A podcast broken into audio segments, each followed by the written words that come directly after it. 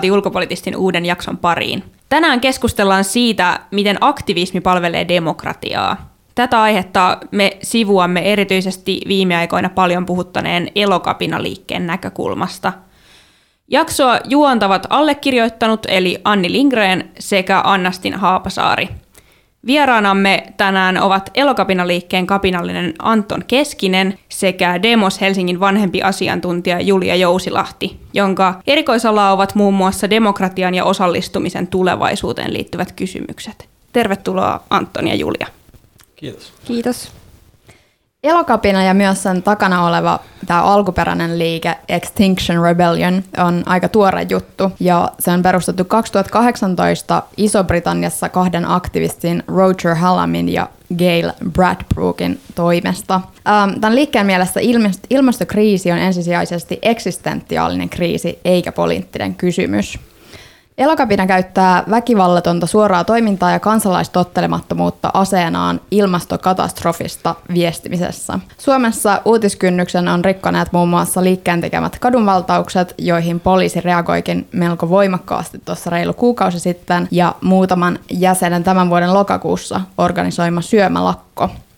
Voisiko Anton lyhyesti kiteyttää, että mitä Elokapina tavoittelee ja miksi ja miten sä oot toiminnassa mukana? Ja vähän myös, jos avaisit tämän liikkeen niin kuin organisoitumista Suomessa ja toimintatapoja.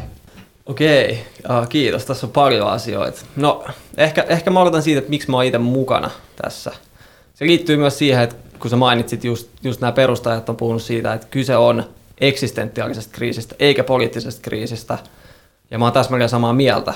Ja, ja mä ajattelen, että se on just siitä sen takia, että, että loppupeleissä mä en usko, että kukaan haluaa sitä mitä kohti me ollaan menossa tällä hetkellä. Ihan sama, mikä poliittinen näkökulma on ihmisellä, niin tuskin haluaa sitä, koska se nykyinen kulkusuunta on nykyisellä politiikalla noin kohti ehkä neljän asteen kuumenemista seuraavan kahdeksan vuosikymmenen aikana. Ja se tulee tarkoittaa sitä, että miljardeja ihmisiä kuolee.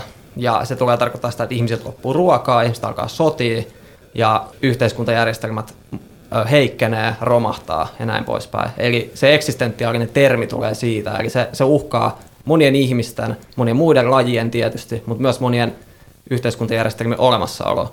Ja, ja kun mä oon tullut tietoiseksi näistä asioista viimeisen puolentoista vuoden aikana, niin, niin mulla on samaan aikaan jotenkin paljastunut se, että, että, että nämä nykyiset yhteiskuntajärjestelmät ei selvästikään, no ensinnäkään puhu tästä asiasta kauhean suoraan tai niin kuin puhuu esimerkiksi siitä, että 1,5 asteen tavoite on käytännössä mahdoton fyysisesti, jo koska meidän uh, energia-epätasapaino, maapallon energia-epätasapaino on noin 0,7 astetta, mikä tarkoittaa sitä, että me joka tapauksessa nyky, nykypäästötasoilla saavutetaan joku 1,8 asteen lämpeneminen suurin piirtein, jos vaikka me lopetettaisiin kaikki tänään.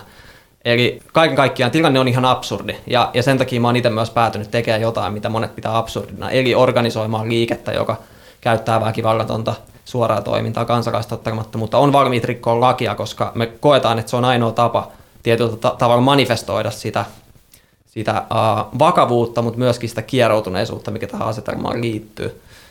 Ja tota, no erokapina tavoittelee käytännössä tosi nopeita poliittisia muutoksia. Eli, eli tota, me vaaditaan kolme asiaa. Ensimmäinen on julistakaa ilmasto- ja ympäristöhätätila. Eli sanokaa ääneen se, että se on totta että, että tämä kriisi on totta, koska maailmahan toimii edelleen ikään kuin se ei olisi totta, vaikka kaikki tietää, että se on totta. Ja toinen on se, että, että me vaaditaan hiilineutraaliutta vuoteen 2025 mennessä, mikä on tosi nopeasti, ja me vaaditaan siihen sitovaa lainsäädäntöä, ja kolmas on se, että perustettaisiin kansalaisfoorumi tai kansalaisraati, joka päättäisi niistä päästötoimenpiteistä, miten me päästään tähän tavoitteeseen. Ja toinen on oikeastaan se, minkä mä näen, että, että on erokapinan tavoite. Eli meidän tavoite on käynnistää tavallaan aika radikaali poliittinen prosessi, joka olisi jotenkin mun mielestä kunnioittava niitä ihmisiä kohtaan, jotka on jo kuollut ja jotka myöskin tällä nykykehityksellä tulee, tulee menehtyä. Ja, ja myöskin se olisi kunnioittava myös sitä inhimillistä kehityskohtaa, jota me ollaan nähty viime vuosisatoja aikana, joka on johtanut just yhteiskuntarauhaan ja demokraattisten järjestelmien kehittymiseen ja näin poispäin. Tämä oli pitkä vastaus. En onnistunut kiteyttää kauhean hyvin. Voisitko kuvailla vielä äh, semmoisen niin konkreettisen ketjureaktion tai jonkun prosessin, minkä joku teidän tempaus voisi laittaa liikkeelle? Joo. Sitä, sitä voi katsoa niin, että, että meidän tavoite on käynnistää sellainen tietynlainen avoin kapina, jonka aikana äh, hallitus reagoi meidän toimintaan. Ja se edellyttää sitä, että tuhansia tai kymmeniä tuhansia ihmisiä on kaduilla tekemässä kansalaistottelemattomuutta, käytännössä rikkomassa lakia, jolloin, jolloin tavallaan yhteiskuntajärjestelmä, tai valtion oikeastaan, ennemmin kuin yhteiskuntajärjestelmä, niin valtion pitää tehdä se päätös, että jatkaako se meidän toimintaan reagoimista poliisi- ja oikeustoimi vai alkaako se tekee jotain, jotain poliittisia, poliittisia muutoksia. Ja sitä ennen, ennen kuin me päästään tähän, että me voidaan pitää useita päiviä tai useita viikkoja julkisia tiloja hallussa, niin sitä ennen me, me tehdään uh, tietysti pienempiä juttuja, koska se mittakaava ei ole vielä niin iso.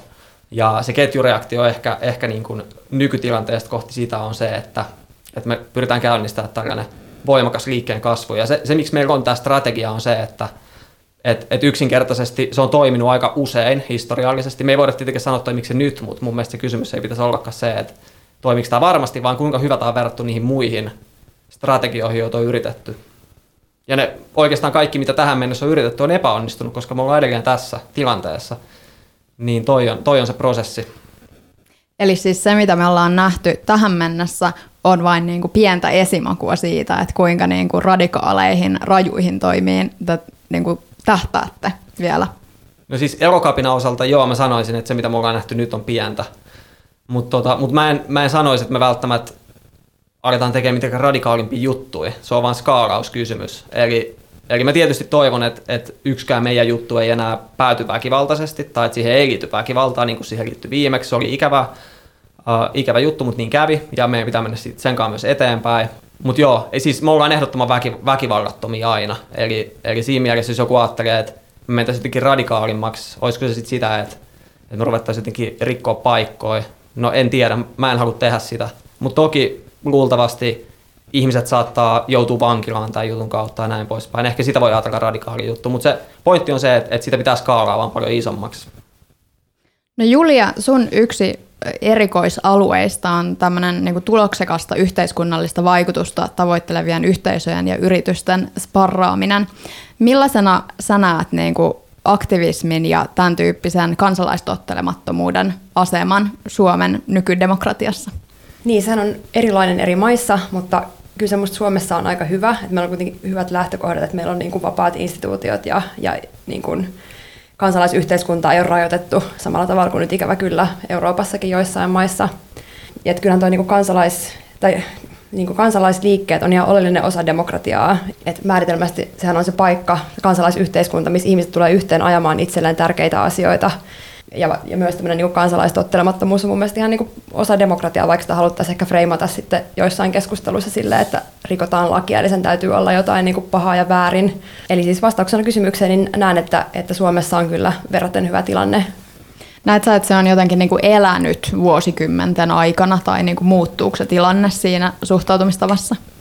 No ehkä se Suomessa puitteet on musta ollut aika niin kuin, ää, meillä on kuitenkin melko pitkä tämmöinen niin kuin vakaan demokratian kausi, niin siinä, siinä ihan niin kuin hyvä tietenkin se, että mitä se kansalaistoiminta on, niin sehän tietenkään muuttuu ajassa. Et se on ehkä ollut enemmän niin kuin sellaista niin kuin yhteiskunnallisempaa silloin, sanotaan 60-70-luvulla, sitten se on muuttunut ehkä enemmän tämmöiseksi niin kuin vapaa-ajan toimintojen ympärille rakentuvaksi tämä kansalaistoiminta, ja sitten ehkä siinä on sitten tulossa joku tämmöinen uusi taas yhteiskunnallinen vaihe, että kyllä mä oon, kun mä kuuntelin tässä äskeistä vastausta, niin mietin ihan samaa, että kyllä mä oon niin miettinyt pitkään, että, tuleeko, tai että lähteekö tämä ilmastoliikehdintä jotenkin niin kuin kasvamaan ja kärjistymään, että ihmiset tulee se turhautuminen, että se on niin ilmiselvä se ristiriita sen kanssa, että okei, vaikka Suomella on ihan kunnianhimoiset ilmastotavoitteet, niin se ei vaan niin kuin riitä suhteessa siihen urgenssiin, mitä me kaikki saadaan, mistä me kuullaan päivittäin. Voi olla ihan mahdollista, että elokapina lähtee tuosta skaalautumaan vielä isommaksi. Tällä hetkellä tosiaan ö, ilmastokriisi ja sen hoitaminen tai hoitamatta jättäminen on aiheuttanut aika paljon liikehdintää ja erilaisia mielipiteitä. Ö, sä oot Anton kirjoittanut itse sun sosiaalisessa mediassa, että Valtion tehtävä on suojella kansalaisiaan, mutta tällä hetkellä se ei sitä tee. Ja kuten mainitsitkin tuossa, niin yksi elokapinan kolmesta päätavoitteesta on saada demokraattinen kansalaisraati päättämään valtion päästötoimenpiteistä, joka niin sanotusti johtaisi hallitusta ilmastotoimissa. Miksi ja miten tähän pyritään? Tapa, miten siihen pyritään, on se, minkä mä kuvasin jo aiemmin. Eli, eli me pyritään tekemään tavallaan, me pyritään synnyttämään sellainen tilanne, jossa, jossa hallituksella ei ole oikeastaan enää valinnanvaraa. Tai että sen tavallaan täytyy, täytyy myöntyä niihin vaatimuksiin. Tai, tai sitten sen pitää jatkaa sitä, sitä tota poliisia oikeusteitse tämän, tämän tota liikkeen ja näiden ajatusten myöskin kontrolloimista ja vaientamista tietyllä tavalla. Se, minkä takia siihen pyritään, on se, että, että erokapina ei, ei halua ihan strategisista syistä, mutta ei myöskään, mä en, mä en myöskään koe, että me, meillä olisi kompetenssia kertoa niitä kaikkia kaikkia menetelmiä, minkä avulla me voitaisiin päästä hiilineutraaliuteen sillä, että se olisi sosiaalisesti oikeudenmukaista ja että se olisi tasa-arvosta. Ja se, se minkä takia me ei pystytä sitä tehdä, on se, että, että me, ei, me ei olla niin kuin liikkeenä sellainen demokraattinen instituutio, jonka pitäisi määrittää sitä, miten yhteiskunta toimii. Ja, ja tota, se, se, mitä etui kansalaisfoorumissa tai kansalaisraadissa on suhteessa vaikka puoluepoliittiseen järjestelmään, on se, että siellä ei ensinnäkään ole puolueita. Eli tota, ihmisille ne ei, ne ei ole ajamassa minkä tietyn eturyhmän asiaa siellä.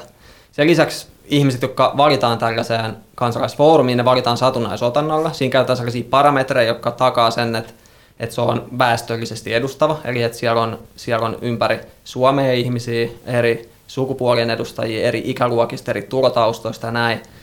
Niin tota, no, se edustaa tietysti siinä mielessä kansaa paremmin kuin nykyinen, nykyinen parlamentti, joka joka on käytännössä niin kuin enemmän koulutettu, varakkaampi kuin, kuin keski, keskiverto kansa. Eli, eli ne ihmiset ei ole ammattipoliitikkoja, se on myös aika oleellista. Eli niillä ei ole poliittista uraa siinä. Se, se, mitä, se mitä kansalaisfoorumissa tehdään, on, on kuunnellaan tutkijoiden lausuntoja, kuunnellaan asiantuntijoita, käydään fasilitoituja pienryhmäkeskusteluja, isompia keskusteluja, ja niiden kautta pitkän prosessin, se voi kestää puoli vuotta tai se voi kestää X määrä kuukausia, kokoonnutaan aina aina muutamaksi päiväksi yhteen jonnekin ja käydään näitä keskusteluja. Onko tämä niin, niinku yksi tapa tavallaan toteuttaa semmoista niinku deliberatiivista tai, tai äm, puntaroivaa demokratiaa? Joo, kyllä. Tai, tai just nimenomaan siitä, ehdottomasti. Just sellaista keskustelevaa deliberatiivista demokratiaa. Tämä on, myös se yksi tärkeä pointti, että, että tässä pyritään keskustelujen kautta löytämään niitä yhteisiä nimittäjiä ja löytää myöskin niitä, niitä tietyllä tavalla niin kuin kompromisseja myös, koska me ollaan nyt tilanteessa, että kaikki tietää, että meidän pitää alkaa luopua ehkä joistain asioista, tai meidän pitää ainakin, ainakin X määrä aikaa keskittää resursseja tosi paljon johonkin tiettyihin juttuihin. Niin tota, meidän, tarvi, meidän, meidän on pakko käydä niitä keskusteluja, että, että miten me tullaan tekemään tämä. Ja, ja mä näen, että se nykyinen parlamentaarinen järjestelmä, missä on neljä vuoden vaalikaudet, eli ihmisillä on myös aina niin kuin se paine tietysti miettiä sitä, että miten niiden oma työura jatkuu ja näin poispäin, niin se, se ei ilmeisesti toimita sitä, siitä keskustelua, mitä me tarvittaisiin. Ja tota, tämähän ei ole mikään meidän oma keksintö, eli tätä on käytetty. Tätä on käytetty ennenkin. Tämä on tavallaan ihan klassinen demokratian muoto. Tätä on käytetty vaikka Irlannissa, jos aborttikysymys oli, oli pitkä, pitkä ja vaikea poliittinen kysymys. Iso osa kansasta, tai siis suurin osa kansasta halusi sitä Gallupien mukaan. Silti parlamentti ei onnistunut toimittaa sitä lopputulosta. Eli et abortti olisi tehty lailliseksi. No, kansalaisfoorumi kokoontui ja ne kävi keskusteluja ja ne päätösi, että sitä laillistaa ja niin kävi. Eli se voi toimia. Miltä tämä asiantuntijan näkökulmasta kuulostaa, Julia? Taipuuko suomalainen nykydemokratia tällaiseen kansalaisraatiajatukseen edes näin ilmastokriisin kaltaisen haasteen edessä? No kyllä mä oon ehdottomasti sitä mieltä, että tämä meidän järjestelmä kaipaa jonkinlaista päivitystä tai niinku täydennyksiä, että tässä skenessä niin ihan niin kuin kyllästymisen asti on puhuttu demokratian kriisistä, mutta mä ehkä puhuisin enemmän niin kuin demokraattisen instituutioiden kriisistä. Eli tavallaan, että se miten niin kuin nämä instituutiot, mitkä meillä nykyään on, niin ne on pitkälti perustuu 1800-luvulla pystyyn laitettuihin systeemeihin ja et ehdottomasti niitä pitäisi päivittää sen takia, että esimerkiksi sanotaan, että ennen puolueita tarvittiin siihen, että ne koko sitä joukkovoimaa ja ehkä vähän kouluttaakin kansalaisia poliittisesti, niin nykyään tällaista funktioa ei enää samalla tavalla tarvita, kun ihmiset pystyy elokapinan tavoin organisoimaan itse itsensä ja, ja pääsee tiedon äärelle. Eli, eli järjestelmää kyllä pitää ehdottomasti päivittää ja minusta nämä kansalaisradit on varmasti yksi tosi hyvä, niin kuin edustuksellista demokratiaa täydentävä asia, että se, että miten voisiko tällaista edustuksellista systeemiä korvata tällaisilla, niin mä en ole ihan varma, että kuitenkin siinä on tiettyjä etuja. Että kyllä siinä edustuksellisessa järjestelmässä, niin siinähän oikeasti sit kaikilla on kuitenkin se de facto niin kuin sama mahdollisuus vaikuttaa, että, että vaikka kansalaisraati voi periaatteessa niin kuin otokseltaan edustaa kansaa, niin sitten se kuitenkin siellä istuu faktisesti ne 500 tai 1000 ihmistä, Ää, eli sillä tavalla se taas ei ole kuitenkaan niin kuin täysin yhdenvertainen kaikille, mutta mä oon ehdottomasti se mieltä, että näitä pitäisi, tai kysyä ehkä siitä, että miten sitten, kun näitä raateja järjestetään, niin että miten se systeemi voisi ottaa ne tulokset paremmin käyttöön, että tavallaan, että vaikka ne ei olisi niin kuin sitovia ne raadit, niin sitten kuitenkin niillä pitäisi olla niin kuin isompi merkitys vaikka sitten edustuksellisen järjestelmän prosesseissa. Että kyllä mä ajattelen, että, että niin kuin iso kansalaisraati ja sen tulos, niin kyllä sen pitäisi niin kuin painaa päättäjien päätöksissä, koska se on tosi niin kuin harkittua ja perusteellista keskustelua sieltä tulee joku julkilausuma, niin olisi sitten kummallista, jos sitä ei kuultaisi lainkaan. Eli, eli kannatan kyllä näiden erilaisten osallistumisen muotojen niin kuin monistamista, koska se äänestäminen ei, ei enää riitä. Jep, saaks mä vielä, tai siis mä, mä vaan haluan komppaa tota, että, että mä en myöskään ajattele, että kansalaisraati voisi korvata parlamenttia, nykyistä parlamenttisysteemiä.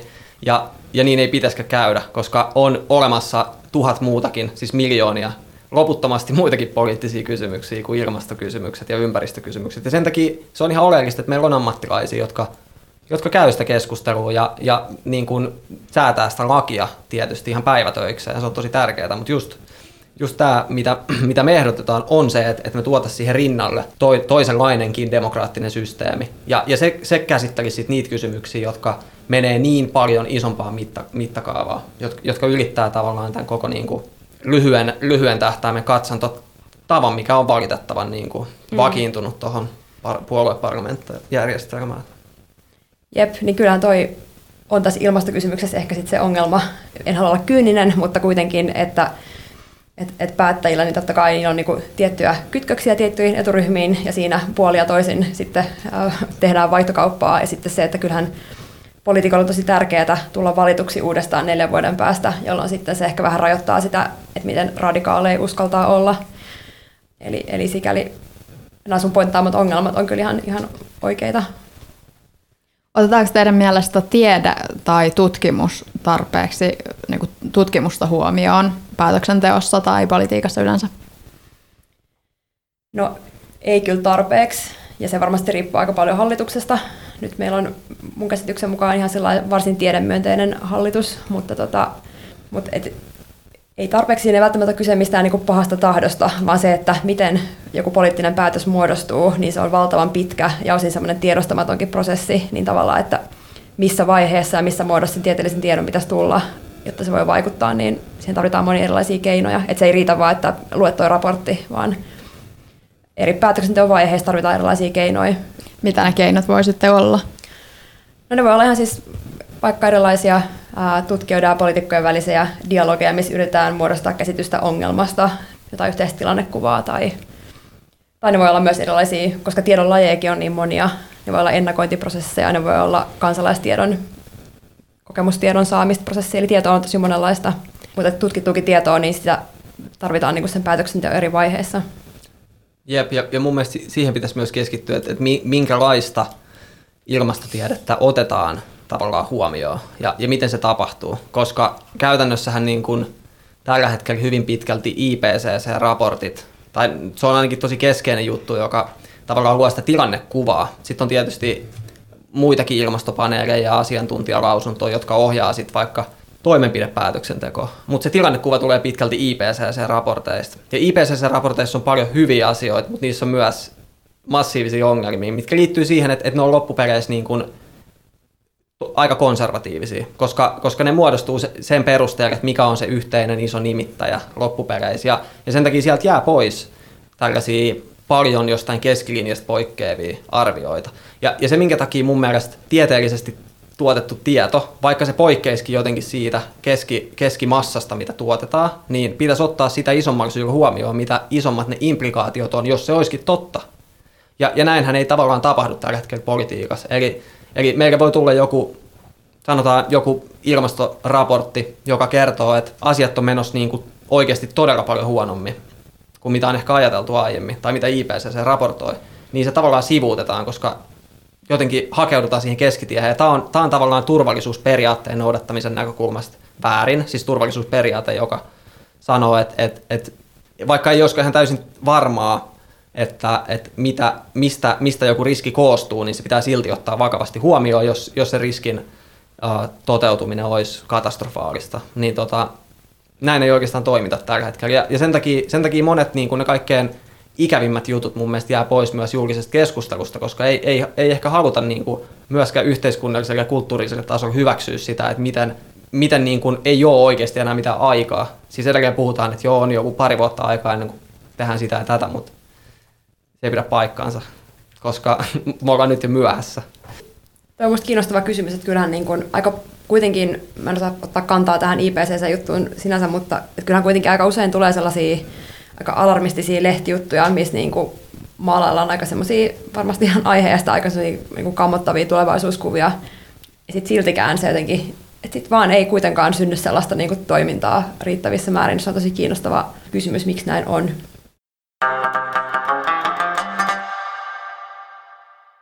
Extinction Rebellion liike, eli XR näin niin kuin lyhyesti, on enemmän tai vähemmän aktiivinen tällä hetkellä jo ainakin 72 maassa.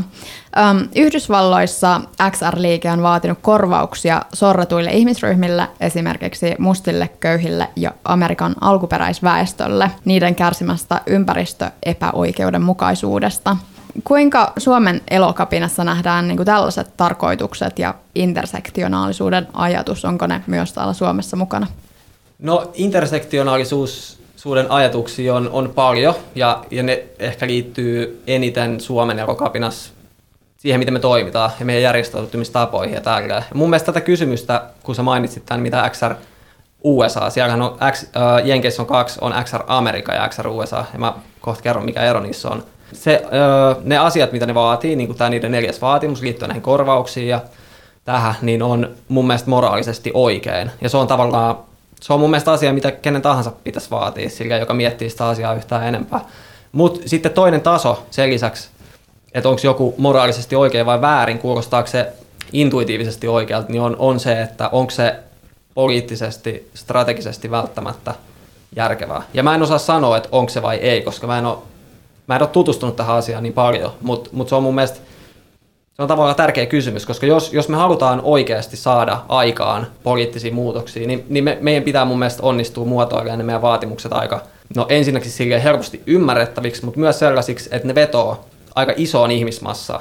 Ja, ja se minkä takia, kun mä sanoin, että on erikseen XR Amerika, tai America, miten se nyt lausutaanko, niin tota, uh, mä juttelin yhden, yhden uh, tämän XRAn jäsenen kanssa yhdessä Zoom-palaverissa, ja se sanoi, että, että se minkä takia ne, äh, XR Amerika perustettiin oli se, että, että siellä oli ihmisiä, jotka koki, että, että me ei tulla saamaan tarpeeksi isoa massaa organisoitua tämän ajatuksen taakse. Ja se ihminen itse oli al, äh, Amerikan alkuperäisasukas. Ja se sanoi, että, että hän on nähnyt sen, että oikeasti enemmistö ei kiinnosta Native American oikeudet. Ja hän tietää se. Ja sen takia hän, hän sanoi, että hän ei usko näkevänsä tuhansia ihmisiä istumassa kaduilla näiden asioiden puolesta. Ja sen takia ne haluaa ajaa eri asiaa. Ja se oli kiinnostavaa, koska se, se puhuu myöskin oman, oman kansanryhmänsä oikeuksista. Mutta tota, eli nämä on, niin kuin, nämä, nämä on tosi vaikeita kysymyksiä. Ja erokapina on siis, meillä on prosessi käynnissä, jos, jos nyt käsitellään sitä, otetaanko me ehkä neljäs vaatimus vai, vai sisällytetäänkö me näitä ajatuksia liittyen vaikka vaikka just saamelaisten uh, suvereniteettikysymyksiin tai tällaisiin juttuihin, että otetaanko me niitä meidän vaatimuksiin mukaan ja miten me tehdään se, jos me tehdään se. Mutta tässä vaiheessa mä en osaa sanoa siitä vielä enempää.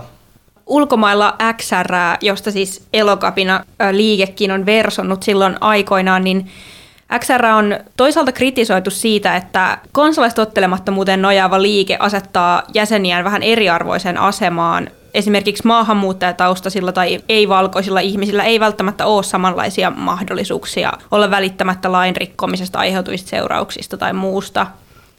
Miten ö, sun mielestä, Anton, aktivismi palvelee tasa-arvon ja intersektionaalisuuden tavoitetta? Onko mahdollisuus osallistua mm. elokapinan toimintaan omalla tavallaan myös luksusta?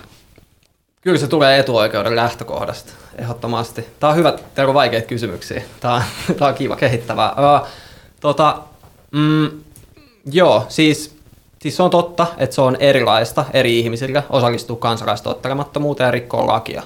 Eli on joitain ihmisiä, jotka ei voi missään tilanteessa esimerkiksi tehdä sitä. Jos on vaikka, siis ihan käytännön syystä, jos on vaikka hakeutumassa töihin poliisiin joku päivä, niin sit sä et voi tehdä sitä. Tai johonkin tiettyihin valtiovirkoihin, niin sä et voi mennä vaan rikkoa lakia. Ja sitten sit on tietysti just vaikka POC-ihmiset, joille se on oikeasti paljon paljon isompi riski päätyy poliisin kanssa käsittelyyn. Ja, ja mä tiedän tätä ihan henkilökohtaisestikin, koska mä oon myös todistanut sitä poliisin rasistisuutta ja, ja myöskin, siis mu, poliisi on esimerkiksi kannustanut mua, it, mua itseään ihan oikeasti rasistiseen väkivaltaan. Ja, ja sen episodin kautta mä tajusin, että tämä on niinku todellisuutta myös Suomessa, tämä ilmiö. Ja, ja sitten toisaalta, jos, jos, on vaikka, jos on vaikka lapsia, niin se on myös eri kysymys. Sä et välttämättä voi ottaa sitä riskiä, että sä oot koko yön putkassa tai näin poispäin. Eli Eli ei, siis kaikki ei voi sama, kaikki ei tule samasta lähtökohdasta siihen tilanteeseen. Ja siinä mielessä se on luksusta, ehdottomasti. Mä koen silleen, että mä, mä oon tosi etuoikeutettu tosi monella tavalla. Ja mä koen sen, että se etuoikeus tuo mulle myös aika isoja velvollisuuksia. Ja yksi velvollisuus on se ehkä, että, että sit mä teen niitä asioita, mihin mä koen pystyväni, kun mä yritän muuttaa yhteiskuntaa. Mutta tota, joo, eli se on erilaista eri ihmisille, mutta sitten on myös, historiallisesti on tietysti liikkeitä, missä, missä kaikenlaiset ihmiset on tehnyt kansalaistottelemattomuutta ja, ja näin poispäin. Mut, mutta tämä on myös se, että miksi mä itse haluaisin tai pyrkisin siihen, että meillä olisi mahdollisimman vähän väkivaltaisen uhkaa meidän protesteissa, olisi just se, että se olisi turvallisempaa kaikenlaisille, kaikille ihmisille osallistua siihen. Miten sä Julia näet nämä mainitut ilmastotyön ja aktivismin tasa-arvoisuuden? Modernissa demokratiassahan se on tavoitteena turvata kaikille samanlaiset oikeudet, niin miten siihen voidaan päästä tässä asiassa ja vai päästäänkö? No siis totta kai mä toivon, että meillä olisi sellainen yhteiskunta, että kaikki vois osallistua kaikilla tavoin ilman pelkoa siitä, että sit seuraa heille itsellään jotain niin kuin haitallista heidän jotenkin tiettyjen ominaisuuksien tai lähtökohtien takia, mutta se on tietenkin paljon isompi keskustelu ja, ja prosessi, että sellaiseen maailmaan toivottavasti päästään. Et ehkä sitten vaan korostaa sitä, että no toki sitä kansalaistottelemattomuuttakin on monenlaista ja siinä kaikissa välttämättä riskit ei ole yhtä suuret tällaisiin selkkauksiin ja sitten Musta vaan korostaa sitä pointtia, että osallistumisen tapoja pitää olla monenlaisia, koska koskaan joku yksi tapa ei sovi kaikille. Ja mä voisin vielä lisätä tuohon sen, että siis tosiaankin suurin osa ajasta, jos on elokapinassa mukana, niin kuin mä sanoin, kaikki on tosi tervetulleet mukaan. Ja me pyritään myöskin koko ajan kehittämään ja oppista toimintaa. Niin tosi tosi iso osa ajasta on ihan kaikkea muuta kuin sitä putkasistumista tai kadulla istumista tai poliisin kannettavana olemista. Et, et me, meillä voi tehdä siis kaikenlaisia juttuja kouluttamisesta ja puhumisesta niin kuin grafiikoiden suunnitteluun ja mediajuttuihin ja meillä on kaikenlaisia uh, tunteiden jakamispiirejä, siis silleen, että on niin paljon kaikkia asioita, mitä voi tehdä ilman, että ottaa ikinä riskiä, että joutuu kiinni otettavaksi esimerkiksi. Ja mäkin olin toiminut melkein yhdeksän kuukautta täyspäiväisesti Jarokapinassa, ennen kuin mä olin kertaakaan poliisin kanssa tekemisissä. Ja sitten vielä se, että siis mä, mä oon kuullut itsekin kritiikkiä tästä erokapinan ää, toimintatavasta, eli, eli kansalaistottelemattomuuden käyttämisestä, koska se, on, se ei ole inklusiivista. Ja se on mun mielestä just siitä inklusiivisuusnäkökulmasta tosi hyvä keskustelu ja kritiikki. Mutta se, mitä mä toivoisin, olisi se, että ihmiset sitten kertoisivat, mikä olisi sitten vaihtoehto, koska me ollaan eksistentiaalisessa kriisissä, niin kuin me ollaan, me ollaan havaittu. Eli, eli sivilisaatio on nykykehitykseltä todennäköisemmin tuhoutumassa kuin ei, niin jos tavallaan sanoo meille, että älkää tehkö tota, niin sitten toivon, että olisi joku, joku vaihtoehto, mit, mit, mitä meidän sitten pitäisi tehdä, koska me otetaan tietysti parhaat väkivallattomat keinot käyttöön. Ne voi olla muitakin kuin tiellä istumista, mutta siis että me ei ole mitenkään uh, lukkiuduttu siihen lain rikkomiseen siinä mielessä. Viime aikoina poliittisessa keskustelussa on aika paljon ollut pöydällä tämmöinen polarisoituminen. Puhutaan paljon siitä, että ihmiset jakautuu kahtia ja esimerkiksi viimeaikaiset tota, Yhdysvaltojen presidentinvaalit on aika hyvä esimerkki tästä. Kuten Anton tuossa mainitsit, niin ö, teidänkin toiminta on herättänyt kritiikkiä, on, on herättänyt kannatusta, erilaisia reaktioita, niin pelkäätkö tai ajatteletko, että teidän toiminta saattaisi polarisoida ihmisiä tässä ilmastoasiassa? Joo, kyllä se varmasti polarisoi, mutta mut musta tuntuu, että se, se polarisoi ehkä sen takia, että ihmisillä on edelleen, musta tuntuu aika paljon se käsitys, että se on jotenkin poliittinen näkemys, että pitäisikö meidän tehdä tälle asialle jotain vai ei. Ja, ja se, miksi sitä, se katsotaan poliittisen näkemyksenä, on se, että me mennään niin usein suoraan niihin toimenpidekeskusteluihin. Jos joku sanoo, että meidän pitäisi tehdä jotain ilmastoasialle, niin ihmiset kysyy silleen, no mitä, kerro ne toimenpiteet. Ja sitten jos sulle ei ole kertoa mitään, niin sä tietysti vaan niinku, sä vaan niinku vaadit silleen turhaa jotain asioita. Ja sitten jos alat tuomaan toimenpide, toimenpideehdotuksia itse, niin sitten sut heti leimataan johonkin tiettyyn poliittiseen kuvioon tai johonkin puolueeseen esimerkiksi, että sä kannatat tätä ajatusta. Ja, ja, ja niin kuin mä sanoin, niin mä, mun mielestä ei, ole, ei edusta erityisesti mitään poliittista näkemystä yrittää estää tätä yhteiskuntien tuhoutumista, mikä on nyt käynnissä. Että et se polarisoituminen johtuu mun mielestä pitkälti siitä, että ihmiset ei ehkä niin kuin edelleenkään hirveän hyvin tiedosta, mistä on kyse ilmastokriisin kanssa. Ja sitten totta kai se ärsyttää ihmisiä, jos me ollaan istumassa kadulla tai estämässä liikennettä, mutta samaan aikaan kyllä sitä liikennettä estetään muissakin tilanteissa. Sillä jos Suomi voittaa MM, jääkiekko MM-kultaa, niin totta kai eihän tuo voi ajaa kaupungilla sen jälkeen autolla. Ja ei se ärsytä ihmisiä niin paljon. Eli se mikä ärsyttää on se, että nähdään joku poliittinen identiteetti ja sitten ja sit tulee se, että okei, noi ihmiset jonkun poliittisen aatteen takia kuvittelee, että ne voi rikkoa lakia. Musta tuntuu, että se on se polarisoivin elementti siinä. Musta tuntuu, että tähän liittyy myös ihan Suomen poliittinen kulttuuri, mikä on ollut perinteisesti tosi sellaista niin kuin jotenkin rationaalista ja rauhanomaista ja, ja niin kuin näin, että ää, et ei tämä elokapinan protesti, niin eihän se ollut mitenkään semmoinen kauhean niin kuin, jotenkin väkivaltainen tai ei ollenkaan väkivaltainen tai mitenkään semmoinen kauhean niin kuin, leimahtava tai näyttävä tai muuta, ää, kun taas sitten jossain niin kuin Ranskassa, niin joka viikko poltetaan autoja ja, ja näin, että, että sen takia se ehkä jotenkin triggeroi ihmisiä, kun meille ei ole totuttu edes niin kuin jotenkin tällaiseen poliittiseen toimintaan. Mehän, totta kai me halutaan, että, että mahdollisimman iso osa suomalaisista ajattelisi, että, että, että se on hyvä juttu, mitä me tehdään ja että se on oikein, niin me ollaan oikealla asialla ja näin poispäin. Mutta ei me, ei me lopulta myöskään tarvita niin kuin enemmistöä kaduille. Sillä me tarvitaan loppupeleissä aika vähän ihmisiä, jos katsoo ihan vasta historiallista rekordia, että miten, miten tällaiset jutut on mennyt aiemmin. Mitä Eli, ne on ne historialliset rekordit? No siis, siis monia protestiliikkeitä. Uh, no ihan siis sanotaan puolitoista vuotta sitten, mitä tapahtui Lontoossa, oli se, että XR kokoontui Lontoon keskustaan ja siellä oli, siellä oli ehkä 10 000 ihmistä. Ja muutaman, päivi, päivän, muutaman päivän jälkeen näistä protesteista niin parlamentti ilmoitti, että ne julistaa ilmastohätätilan. No joo, toki se jäi sitten Brexitin ja muiden juttujen takia aika symboliseksi.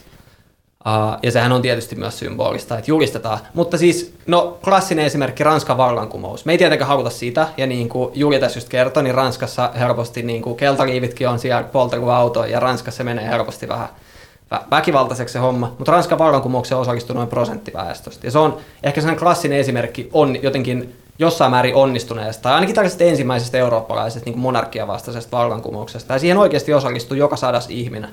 Ja, ja sitten tota, kun on tutkittu viime vuosisadan väkivallattomia kapinoita hallituksia vastaan, niin on havaittu, että noin, siinä vaiheessa kun noin 3,5 prosenttia väestöstä on kaduilla, niin, niin tota, se onnistuu, se protestiliike. Tämä perustuu se Erika Genovetin 2011 tutkimukseen. Ja me ei nyt väitetä, että, että sit kun meitä on 3,5 prosenttia kaduilla, niin me onnistutaan. Mutta mut se on ehkä silleen jotenkin suuntaa antava siinä mielessä, että että jotain, jotain tota koko luokkaa tarvitaan ihmisiä sinne kaduille. Nyt sä kysyit siitä polarisoitumisesta, mä menin tähän, mutta tota, haluatko Julia puhua polarisoitumisesta? Voitko sä Julia vahvistaa tämän 3,5 prosenttia, kun on tässä liikkeessä mukana, niin hommat onnistuu? Mä voin vahvistaa sen, että mä oon lukenut tämän saman artikkelin, eli se kuulosti rohkaisevalta. Näettekö te elokapinassa jotain tämän sukupolven piirteitä? Nykypäivänä identiteetillä on entistä ja individualismilla on entistä tärkeämpi rooli meidän yhteiskunnassa. Miten tällainen ö, liike resonoi sen kanssa? Sanoisin, mä, mä en tiedä, onko identiteetti, siis musta tuntuu, että se ryhmäidentiteetillä on jopa pienempi rooli. Jos miettii, että, että siis tää on ihan, tää on ihan niin kuin, mä en ole mitenkään opiskellut tätä aihetta, mutta silleen mielikuva, mikä mulla tulee, että 60-70-luvulla niin kuin, jopa nuoret oikeasti järjestäytyi poliittisesti, koska eihän sitä nykyään hirveästi tapahdu, mutta mut, mut tota, kyllä mä näen erokapinassa paljon nykyajan uh, ilmentymiä. Paljon liittyy vaikka meidän toimintatapoihin ja siihen, miten me organisoidutaan just, että et tota, et me pyritään niinku purkaa valtarakenteita ja, ja antaa samanlaiset osallistumismahdollisuudet erilaisille ihmisille ja meillä on tiettyjä protokollia, miten me saavutetaan tämä tietynlaisia kokoustamiskäytäntöjä ja kaikkia tällaisia juttuja. Tämä on vähän sekalainen vastaus. Niin useinhan, kun puhutaan individualismista, niin se liitetään jotenkin sellaiseen, että no minua kiinnostaa vain minun oma elämä, mutta ei se musta ihan niin ole, että, että voi olla niin kollektiivista toimintaa individualistisista lähtökohdista versus kollektiivinen toiminta kollektiivistisista lähtökohdista, niin kuin, jos termejä saa heitellä. Eli että jos ajatellaan ennen, että sulla on niin kuin periytynyt perheen mukana se, että no mitä puolueet sun pitää kannattaa, ja sitten sä oot pelannut sen puolueen jalkapallokerrossa ja, ja varmasti äänestänyt sitä ja näin, että sä tavallaan sit niinku, sulla on, sä, sä oot niinku joutunut omaksumaan jonkun poliittisen identiteetin vähän niin kuin kokonaisena. Sitten sun on pitänyt myös niin kuin mukailla niitä päätöksiä vaikka siinä puolueessa, joiden kanssa et yksilönä on ihan niin kuin samaa mieltä, koska sä nyt kuulut siihen kollektiiviin. Mutta nykyään on enemmän mahdollisuuksia niin kuin itse valita aina ne yhteisöt, mihin haluaa liittyä, minkä kanssa jotain asiaa haluaa ajaa. Ja mä ajattelen, että tämä niin kuin nykyinen osallistuminen elokapina on ehkä semmoinen esimerkki niin kuin siitä, että tullaan yhteen niin kuin omista lähtökohdista. Tuo identiteetti- ja ryhmäkysymykseen, just se, mikä on mun mielestä elokapinassa uh, hienoa ja potentiaalisesti tosi, tosi iso juttu. Ja minkä takia mä uskon, että se on myös just levinnyt niin isosti ympäri maailmaa, mitä se on Briteissäkin tosi lyhyessä ajassa kasvanut tosi isoksi liikkeeksi, niin on just se, että et siinä tehdään tosi selväksi se, että, että meitä yhdistää tämä yksi asia. Ja se on se, että me ei haluta, että tämä massiivinen kärsimys realisoituu enää yhtään enempää kuin mitä on tapahtunut tähän mennessä. Ja, ja se on tavallaan aika helppo hyväksyä ihmisten, että okei, tapahtuu suuri ihmiskunnan historian suuri rikos on käynnissä. Kuka haluaa vastustaa sitä? Aika moni nostaa käden pystyyn ja silleen, no tervetuloa mukaan.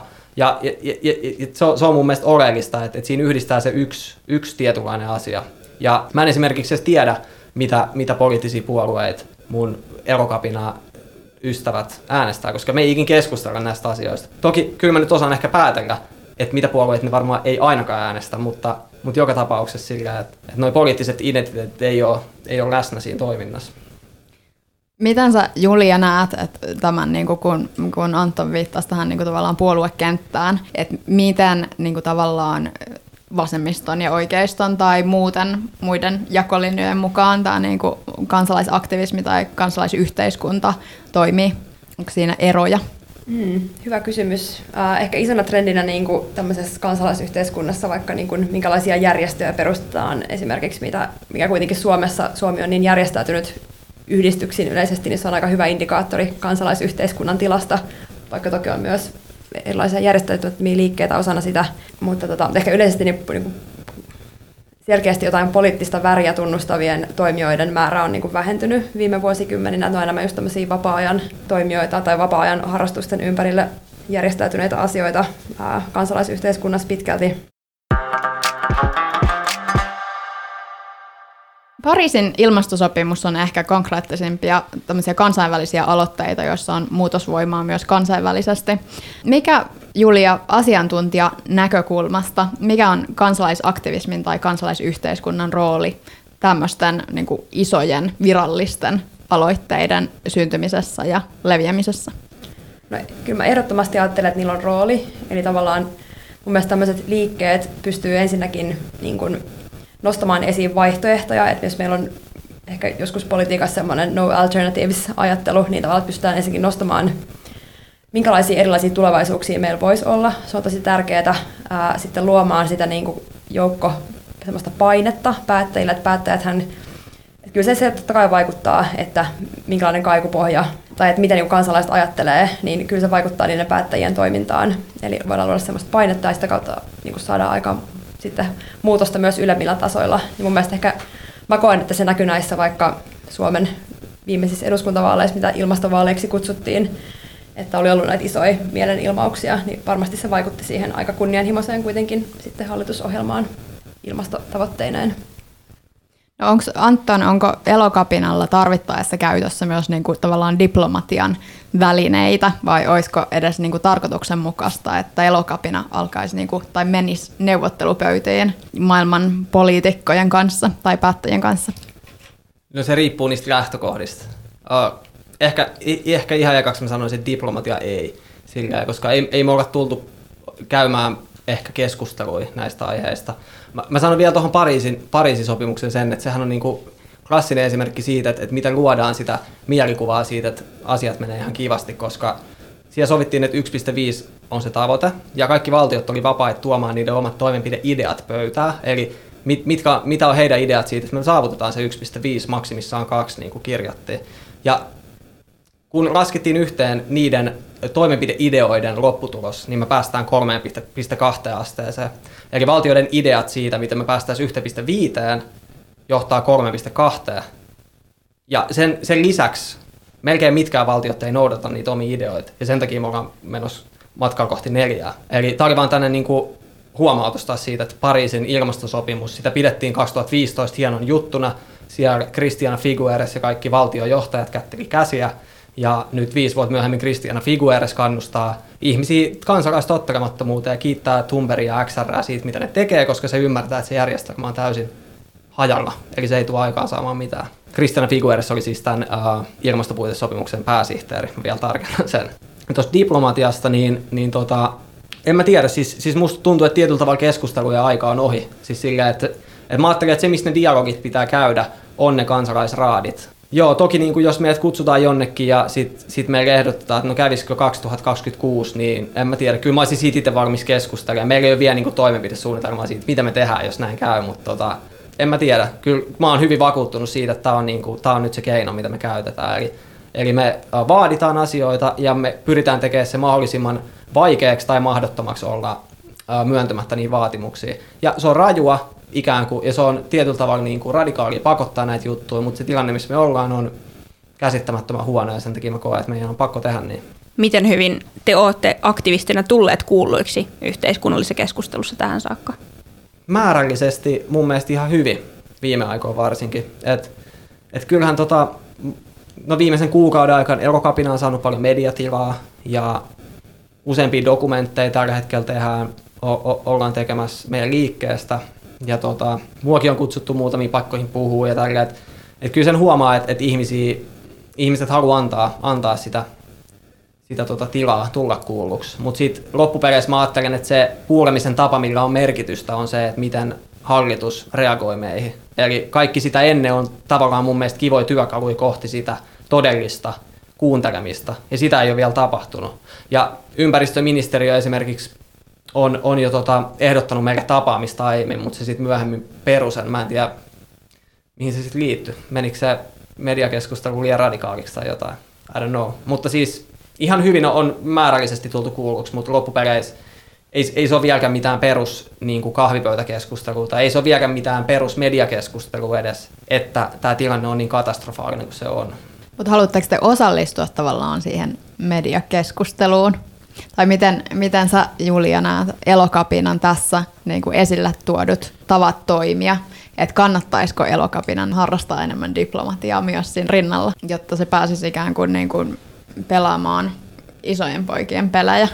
Niin, kuitenkin sielläkin on paljon toimijoita, jotka koittaa käyttää niitä keinoja ää, joka päivä päivätyökseen vakuuttaakseen hallituksia toimimaan. Et kyllä mä uskon, että tavallaan tämmöiselle elokapinan kaltaiselle liikkeelle on kuitenkin ihan se oma, oma paikka ja tarve siinä, mitä se nyt tekee. Ihan vaikka vaan siinä, että tavalliset ihmiset vois jotenkin liittyä johonkin ja kokea, että he voivat olla mukana tässä ilmastotaistelussa.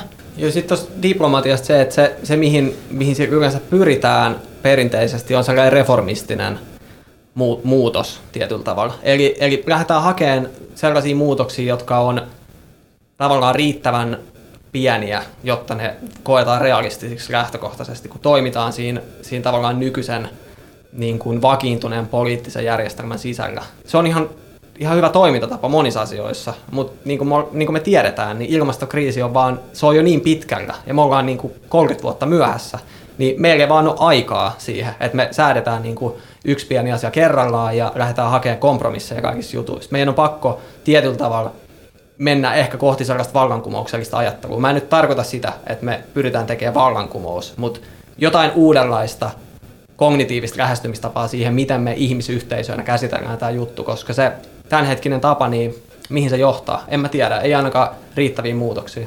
Vaikka yhteiskunnassa päätöksenteko vielä laahaakin perässä ja ei välttämättä ihan täytä niitä toivottuja saappaita, niin maailma kuitenkin muuttuu ja samalla demokratiakin muuttuu ja täydentyy.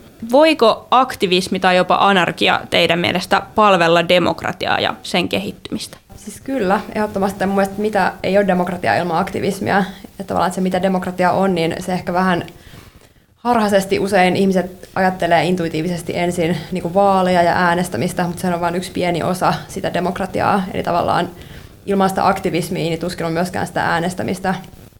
Mites Anton, miten sä näet tämän? Aktivismi ja anarkismi. Uh, no mä en anarkismista kauheasti osaa sanoa. Se ei ole, se ei ole mulle niin tuttu. Kyllä mä toki ymmärrän, mitä se tarkoittaa, mutta, mutta mä en itse millään tavalla halua edistää anarkismia esimerkiksi tai, tai mitenkään niin kuin valtio hallintosysteemien purkamista tai, tai sillä. Mun mielestä tämä nykyisen niin kuin, vallankäytön systeemin legitimiteetti on aika korkea. Se, missä asiassa se niin kuin, vuotaa ihan selvästi, on tämä ilmastoympäristökysymys. Aktivismi, joo, ehdottomasti siis oikeasti ihan massiivinen osuus kaikista uh, sellaisista muutoksista, mitä ihmiset ei olisi uskonut, että ne tulee tapahtuu ja mitä me pidetään nyt ihan itsestäänselvin juttu. Ne on tapahtunut sitä kautta, että ihmiset ovat vaan päättänyt, että tämä ei vaan jatku enää näin. Ja, ja, ja siihen liittyy äänioikeuskysymykset, naisten äänioikeus, mustien kansalaisoikeudet, monien valtioiden itsenäisyys. Ihan vaikka Viroski äh, ihmiset päätti vaan alkaa yhdessä laukaa sellaisia biisejä, mitkä oli kierretty neuvostoaikana ja sillä oli oma, oma vaikutuksensa siihen itsenäistymiseen. Sillä, että siis oikeasti iso osa isoista muutoksista on tullut sitä kautta, siis aktivismin kautta, eli ulkoparlamentaarisen toiminnan kautta, niin ehdottomasti mun mielestä sillä on sijaa, koska meidän maailma ei ole valmis. Sen näkee hyvin monista asioista. Ilmastokriisi on mun mielestä niissä räikein esimerkki. Kiitos teille molemmille tosi paljon erittäin mielenkiintoisesta keskustelusta ja hyvistä puheenvuoroista. Anton Keskinen ja Julia Jousilahti.